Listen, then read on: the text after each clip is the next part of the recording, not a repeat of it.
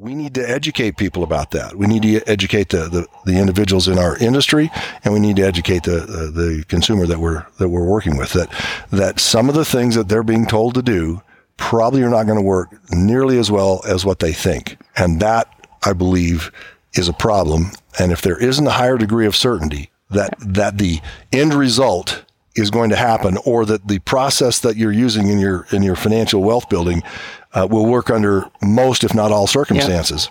And then I think we need to, uh, it, it's 100%. There's so many, there's so many assumptions that we make. And when you think about it, it's not really financial planning. It's it's financial hoping. Well, and you use the key word assumptions. Yeah. We make a lot of assumptions, and I would like to reduce the number of assumptions yeah. that we make, or clarify those assumptions. And is that assumption really a true thought process that that is quantifiable?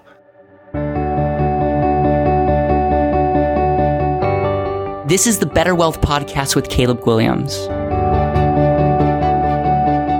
everyone. Welcome to the Better Wealth Podcast. In today's episode, I have the pleasure of sitting down with Scott Christensen, and I am super pumped because you're a legend in this business. And I just, I'm just curious about your story, number one. And I know that you have some really hard things that you've gone through that's made you even a bigger proponent of why, why we do what we do. So I'm, I'm hoping for our audience, if you can, number one, give them the breakdown of who you are and you know but then also i want to i want to break down your philosophy on how money works and then i then i want to get down to the root of who you are and and your story because because i'm telling you if people get a fraction of the conviction that you have right now um, i'm doing something really right on this podcast.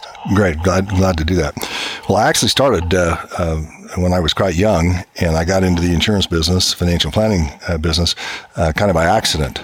I was talking with an uncle at a uh, a family reunion, and he happened to to have gotten his insurance license and said, "Hey, this is pretty interesting. You ought to talk to the general agent." And and I was an economics and accounting major in college at the time, and I thought, well, you know what, I'll go talk to him, and so I did, and kind of the rest is is history. I got into the business. Um, wasn't very successful to begin with.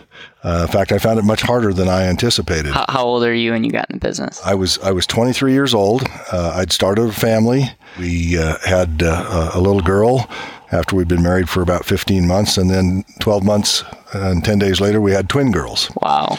Uh, and that was right in the middle of me starting my insurance career. And then we had a little boy uh, 19 months in, after that. So a lot of kids really fast, a lot of pressure. And as a result, uh, uh I needed to get to work, but uh, I, I suffered terribly from call reluctance. Yeah and uh, would do just about anything to avoid doing what I needed to do. And so, really, for a period of about three years, I I struggled until I finally decided that uh, if I was going to be successful, I needed to do what the successful people did, and I began to look at that, and uh, that changed my career. What What do successful people do? Well, the first thing they do is they get to work. Yeah, they, they, go to it.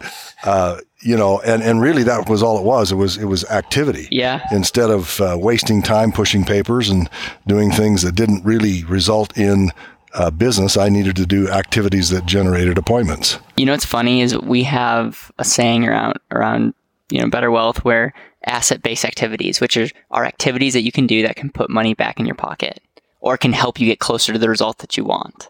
And that's exactly it's 100% what I've seen as well as when I look at people that I admire and want to become more like, I say there's there are habits that they're doing that are making them, that are putting them in a position, quote unquote, making them more lucky. I've gotten some quote unquote luck in my life, but it wasn't just random. It was working towards a direction and, and things happen in your life and then it's being able to pounce on that. So it's, it's really interesting that you've you picked that up and did it, did it immediately when you had that like did you have a aha moment and like what was that aha moment well the bottom line was uh, my wife uh, my mother and several others were saying well uh, you're not really succeeding in the business. Why don't you go get a job? Oh wow! And I said I have a job, and they said, well, you're not making any money at it. So pretty pretty soon I had to come to the reality. Either I'm going to do this and become successful. I looked around. I saw all these successful people in the agency and the organization I was with, and I thought, I'm just not doing what I need to be doing. I need to do what they're doing and uh, just get to work. And, and that, and I, and one of the things that I did because I had set goals before, uh, but they were financial goals. I want to make X amount of money. I changed that around and decided at that from that point forward that I would my goals were activity goals, and they weren't for a, a, a year or even a month. They were for a week. I like that. Every week I had to do certain things. And the activity is what if you do enough of the right activities, I love that. You man. get really lucky. I, you know, what's super interesting about you saying that is we've changed the way that we are managing and leading our company. And instead of reporting on what I call lag measures, things that it's like how many calls we scheduled or how many things that we did, we report and are accountable on lead measures, which are activities.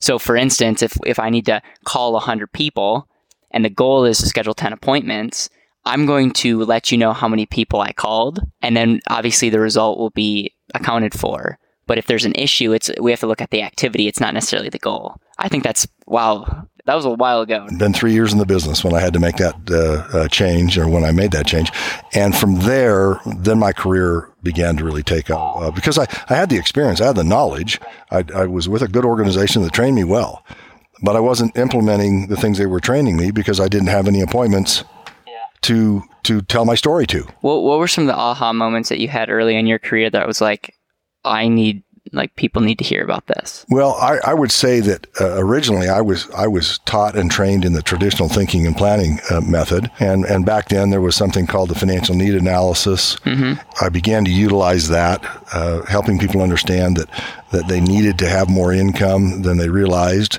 they needed to have more insurance than they realized.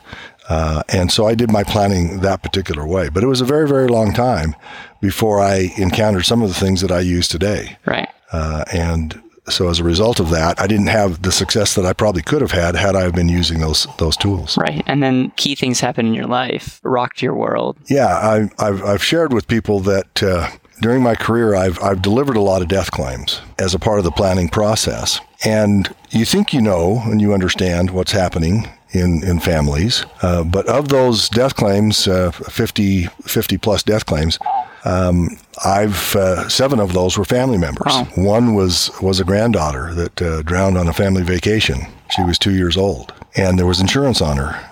And this happened uh, just before 9 11, 2001. And I still was a traditional thinker and planner because that's what I'd been trained to do. Wow. Uh, had securities licenses and so forth. And so when the death came claim in came in, it wasn't very much. Uh, it was only about thirty thousand dollars. Yeah. I still hadn't made the transition to the thinking that I have today. Uh, this was uh, the death claim came in in August of 2001, and we put it into mutual funds. Now, if you think about what's going on in the country in 2001, the market had been down, going down for about a year and a half, and it wasn't finished. 9/11 happened about uh, three weeks after we put the money in the market. And as a result, that account went down su- substantially. In fact, it dropped down to about $13,000. Now you can imagine my distress when having lost a granddaughter to begin with, the idea of this, this money, it was designed to be a college education fund for her two older brothers. Now the market took it away. And I looked at that and I thought, there, there is no certainty here. There, this is, this is not what I planned. And of course, my son in law, he was not very happy with my recommendation. And I really had to begin uh, stepping back and thinking about what was it that I had been taught, educated, and to some degree consumerized into thinking. And uh, I, I came to the clear realization that there were many things that I'd been taught that were simply not true. And that traditional thinking and planning didn't provide the type of certainty that I wanted to provide uh, to my clients. And I had to really uh, look deep into that and decided that I would go and I would find, I would see if there were other philosophies and thought processes out there that created greater financial certainty. Can we unpack the word certainty because it's definitely come up a lot these last couple days, but I have not personally talked a lot about that word certainty on this show. How do you define certainty and what do you mean by financial certainty? Well, my definition of certainty is is to be able to put something in place that uh, you can you can count on that you take as much of the words I hope this works Yeah. or if this happens that you take that out of the equation. Now, can we plan for every scenario that might impact the degree of certainty that you can create? That no, you can't. But if you're if you're focusing on if that's your focus, in other words, if we look at every asset and every financial decision as to are you taking risk that either is not necessary or is so much out of your control that the results may not even be close to what you originally anticipated. That's one of the things that we teach in, in traditional thinking and planning is, is we, we use math to predict the future. And unfortunately, math isn't money. And, and so when you start looking at things from just a math perspective, all of a sudden you begin to understand that there, there are things that you really truly thought to be true about money that, that are not. We need to educate people about that. We need to educate the, the, the individuals in our industry and we need to educate the, the, the consumer that we're, that we're working with that, that some of the things that they're being told to do probably are not going to work nearly as well as what they think. And that, I believe, is a problem. And if there isn't a higher degree of certainty that, that the end result is going to happen or that the process that you're using in your in your financial wealth building uh, will work under most if not all circumstances and then I think we need to uh, it's 100% there's so many there's so many assumptions that we make and when you think about it it's not really financial planning. It's it's financial hoping. Well, and you use the key word, assumptions. We make a lot of assumptions. And I would like to reduce the number of assumptions that we make or clarify those assumptions and is that assumption really a true thought process that that is quantifiable? Is that is that assumption really a correct assumption right. or is it part of a mythology? So after your granddaughter's death claim, you lost a lot of it. It made you start re- asking some critical questions. What happened next, and and how did that change your thought process, and how did that change your the way that you talk and think about money? So over the next uh, year, as I looked around the country, I talked to other planners. I, I came across a number of financial uh, thought processes and philosophies that that really resonated with me in terms of okay, we can make this more predictable. We can we can reduce risk. Uh, we can we can control taxes better. Uh, we can take the market volatility uh, and minimize it, or, or or in some ways even get away from it. Uh, and the other thing that that happened was is that I began to realize, and it's not that I didn't realize it before because I I paid a number of, of life insurance death claims before, but I began be, began to realize just how important life insurance is as a financial asset and as a financial tool, and that the amount of life insurance that people had was very, very important. Probably more significant than I'd ever given it credit for. Um, I was taught something called economic or human life value. And again, it's not that I didn't kind of understand that, but the emphasis became very clear that in order to help families generationally needed to help them understand the value of this asset. I know you've written a book uh, called The And Asset, and and that's exactly what life insurance has become. Uh, it wasn't that f- for me before, yeah, um, but it it has become one of the most powerful financial tools that should be included in everyone's hmm. planning process for a lot of reasons. Uh, and one of those reasons is is because there are there are ways to develop uh, capital inside these insurance contracts that can be used any number of ways collateral for for loans business loans uh, acquisition of of property etc um, they can they can be used uh, to to to purchase things. There's a lot of things that we can do with cash values. Uh, at some point in time, you can ultimately turn uh, turn them into a, a stream of tax free right. income if you want. What's your favorite story of of either you or your clients using cash value life insurance, and like what's one of the coolest stories that you can think of of how someone used that asset class and well one of the things i, I tell my clients or I, I, I talk about in seminars i uh, i'll sometimes say um, I'll ask if they have a four, anyone in the group has a 401k and a few hands will go up. And I'll say, does anybody have a 401h? And they'll say no. And I says, well, that's good because I made it up. Uh, and I says, uh, let me explain. When I understood the value of cash values and having capital on hand, and because I was uh, taught how to, to use these cash values in a very powerful way, one of the things I did uh, was to go out and buy a houseboat. Now, uh, I bought the houseboat and I used a philosophy that uh, some people uh, refer to as, as the infinite banking concept. Uh, I call it the family banking concept or the family banking system, actually. Yep. And uh, so I tell people, I say, look, you put money in your 401k and every quarter you get a statement. You're either excited and you go, yay, the, the, the market's up, or you're not excited, the market went down. So you're a little depressed. But what I did was I bought a houseboat I amortized the, the cost of the boat, added interest to it, paid myself back. Now I paid myself back into the insurance policy that I withdrew the money against. And so as a result, now I have my cash and I have a houseboat. So every summer, one to two to three times a year, I take family members or friends or, or, or uh, clients down and we create memories on that houseboat. Mm-hmm. And so I've got my money and I've got the asset. Oh, and I have one other thing that I use the, the cash flow, uh, from, from the, the, uh, cash values to create a stream of income back to the life insurance contract. So I kept my life insurance in place. And as a result, I've got $1 doing multiple jobs. That's the whole concept. That's the whole thesis of the And Asset. How can you get your money working in multiple ways? And I love that 401h. I'm going to start using that. But you, you're pretty much creating memories. Your money is continuing to work and that's what life's all about. It, it changes everything. Yeah, that's fascinating, man. Okay, so why don't you share going on from that so you're you're starting to get these aha moments you're starting to help people you're starting to have seminars yeah i will i will share this a couple of things first off is that uh, the other death benefits that i've delivered uh, my uh, um, father-in-law passed away my mother-in-law passed away my stepdad passed away a brother passed away a sister passed away uh, and my uh, father died. One of the most important uh, and and really impactful those were all impactful but my my wife was diagnosed with cancer. And she was first diagnosed in 2010 early in 2010 and at that time they said we can get this under control. We can treat it. And they did took about two years chemo radiation surgery all that stuff uh, but they did tell us at the time that there was a high probability that it would come back now they said for them a high probability they said about 40% i thought well that's actually kind of low. But about uh, 18 months later, it did come back in 2014. Only this time it had changed. It had, it was no longer the same type of breast cancer. It was slightly different.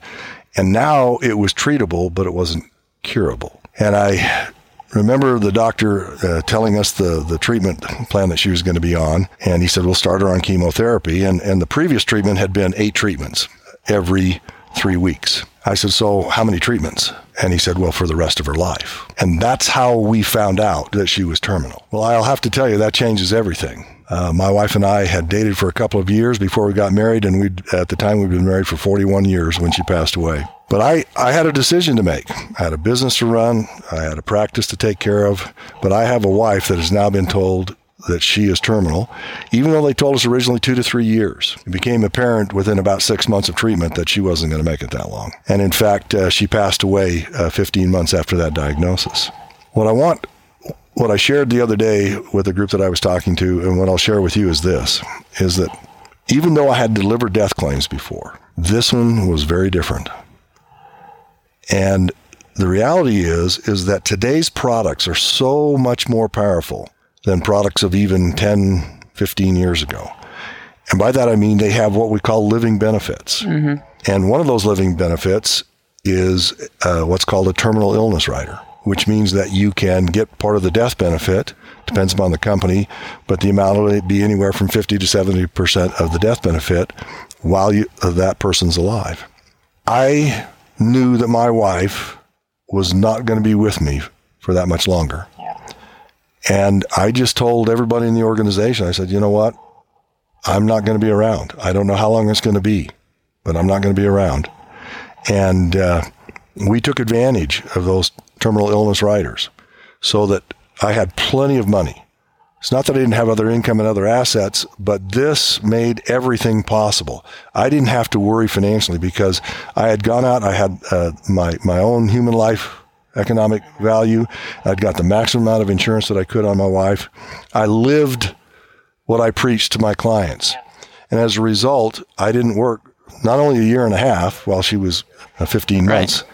Yeah. But how, how could you? Here's the other part that as we're talking with clients, one of the things they don't understand is the emotional side of what it's like to watch someone that you care about deeply die over an extended period of time. And I know that they've got people in their lives that have maybe died of cancer, but it's not the same if it's your spouse. Yeah, I, I can't imagine.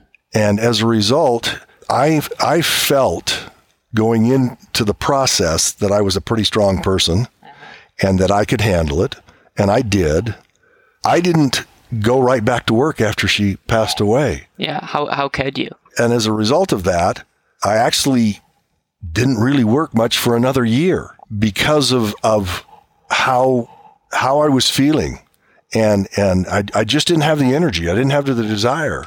And again, having these insurance contracts with the benefits that they had, I would give every dime, every dime of it back to have more time with. But the reality was that she did pass away and, and the financial side of my life was kept completely intact because of these insurance policies. And I, I tell people, I tell my clients when I tell the story, I says, I tell them that you have no idea not only how you're going to feel during the process, you're going to have, you have no idea how you're going to feel afterwards.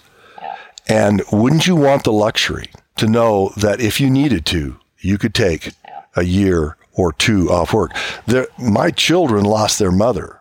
Our grandchildren lost their grandmother. If if anybody doesn't understand, I mean that you'd have to know my kids. You'd have to know my grandkids to, uh, and the relationship they had with uh, their their mother and their grandmother. It was this was this wasn't just my loss this was a huge loss and, and the family needed me to be able to, to function. They needed to know that I was there for them. And so again, the financial side of it, it's not the most important thing because there's many other, you know, the relationships are, are, are the most important, but the financial side of it gave me the ability to do that. Well, there's two things I want to point out. Number one, uh, before that, thank you so much for sharing. And I, I know this is really a raw story, and I appreciate your vulnerability and authenticity in that. Um, but the two things I want to point out is in this financial quote unquote plan or strategy, it would be easy in the short term to potentially do things. And I don't know how you had it stru- structured or whatever, but like someone could potentially be ahead of you, quote unquote. Like I'm thinking of the tortoise and the hare. Mm-hmm. But what you just pointed out is not only did you get to create memories throughout your life. But one could argue that you are in a better place now because of the decisions that you made. And there's no other financial strategy that you could use because all those would have been derailed. Absolutely. In fact, uh, we, we could have, you know, had I not had that additional, I might not have been able to go to work or uh, uh, not not work, I, I, and and that would have changed how I experienced the whole process. And and it's really, I think it's really important that that we we help our clients understand that having economic life value, human life value uh, on ourselves, uh, maximum amounts of, of, of, coverage on our on our spouses. Even a lot of times, I'll have a, a, a husband in particular say, "I don't need that much insurance on my wife." And again, you don't know how this is going to uh, come down. You don't know how you're going to be. There's, uh, I could tell lots of stories of, of scenarios where there were accidents. Somebody got uh, killed, and the the spouse was disabled. The the husband he he can't work. Spouse is gone. They just lost their mother. They just lost their father. You really want to have to go back to work? I mean, there's so many. It's things that we all know, but until you experience them firsthand, it's a problem. Well, and I'm so glad that you came on the show because I focus a ton on the living benefits, on controlling your money through leverage, on having your money grow the rest of your life, on different retirement strategies, on you being your greatest asset. We're having entrepreneurs, and all that stuff is important, and that's what you preach but I we also need to be reminded of the um, I'm getting emotional here, but we have to be reminded of of the foundation that we're building. We have to make sure that that foundation is self fulfilling, and that we have the right planning in place, and we look at all scenarios. Thank you. Well, and, and I'll just I'll finish with this, and that's what's what's really important here is that yes, we're doing planning. We're helping people make major decisions about a lot of different things, and we're trying to uh, reduce taxes. We're trying to to minimize risk, et cetera, et cetera. But at the end of the day, one thing that is that is absolutely certain, and that is we're all going to die. And because of that, we have a license, and we may have a lot of other licenses, but one of the licenses that most financial planners have typically is a life insurance license. And unless we use that to its maximum uh, potential, we are doing a disservice to our clients and we're not taking care of people. And I, I, I teach my clients that one of the things, there's, there's a reason that wealthy people typically stay wealthy is they keep the money in the family. And, and I want middle class America, because I come from middle class America. Um, I still am middle class America. My kids are middle class America. I want to teach them how to create tax free generational wealth. And one of the ways to do that is is properly structured uh, and funded life insurance, maximum uh, uh, human life value on every generation. And if we'll do that and then teach people how to, uh, you know, our, our, kids and our grandkids and our great grandkids, uh, I just, my uh, fourth great grandchild was born today, wow. just Congratulations. two hours ago. Are you serious? Yeah. Congratulations. Uh, yeah. And, oh my goodness, uh, what are you doing here? Well, it's, uh, they were, they were going to tell me when she got here, and, and she just came too fast, so uh, couldn't couldn't get there. But in any event, the the the ideal for me is to help families create that generational wealth and understand how to keep it in the family and how to expand it as opposed to divide it. That's what that is one thing that the wealthy do sometimes is they disperse their wealth generationally because the generations get bigger and bigger and bigger. But if you have life insurance human life value in place for every generation on your kids, then your grandkids, and then your great grandkids, there is this constant recapitalization. I want to hear how you define, you said economic value or human life value multiple times. How would you define that? Well, for me, it's relatively simple. I, I, will look at somebody that, that's making, you know, $100,000 a year if they're 40 years old. Uh, most insurance companies uh, will give them uh, about uh, 20 times that uh, in death benefit. That's the maximum that they can qualify for.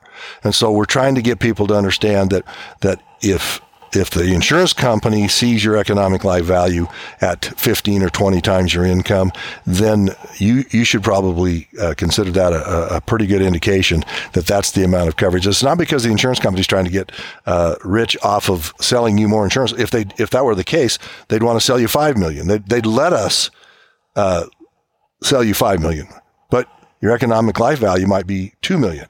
And that's where we want people to focus. Well, and another way I've heard it is you can't get rich off of insurance, and in, in a messed up, messed up way, the insurance company can't incentivize someone to want to kill themselves. Just like if you insure your house for ten million dollars, but your house is worth five million or half a million, there's a chance there's going to be some arson. I mean, I would be tempted to burn the thing down and collect. And so that would that's just an extreme example, but but the it's false to think that you can have too much life insurance because you can't because because the insurance companies again want to you don't want to incentivize you to do anything other than you know. Because they work off of the mortality tables and as a result of that they're saying look you have got earnings for for this uh, uh, number of years et cetera. So bottom line is is that you're right.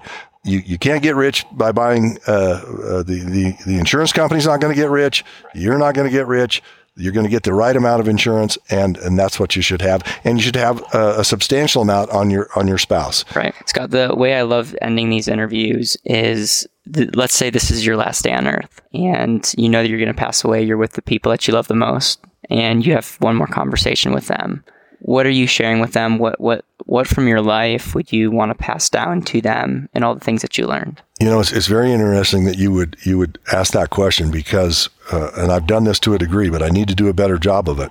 I truly want to make sure that my children my grandchildren and my uh, my posterity going uh, going forward really truly understands keeping wealth in the family, creating wealth, teaching correct financial pe- principles, understanding how money works, uh, is is the the intellectual capital about that, that comes around how how uh, we make money, but but making sure that that we're doing something that's generational. Sometimes I, I, think families get to a point where they're they're going in different directions. They have there's family issues. There always are. There's family issues in my family with my siblings.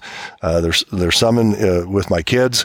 They're they're not all on the same page. I'd I'd love to get more people, my family members, on the same page where it, uh, where it concerns money and finance and keeping the money in the family moving forward. Thank you. Thank you for coming on the show and thank you for even staying staying behind. I know you're going to be taken off to seeing your your granddaughter, but uh, really appreciate you being here and appreciate you sharing the stories. And um, I think there's a lot of gold nuggets that if we take just take what you're listening and even what you, pass on to your family, if they get this money thing right and they actually understand that money is a tool and they can leverage that tool well. Think about the think about how special that looks like generationally to gen like it, it's just it's really really cool. And i'm just grateful that that i could get your story and that you came on. Caleb thank you for having me on. I, I appreciate it. And and uh, one last thing and that is this is that you you hit it on the head is that uh, if we can just get uh, succeeding generations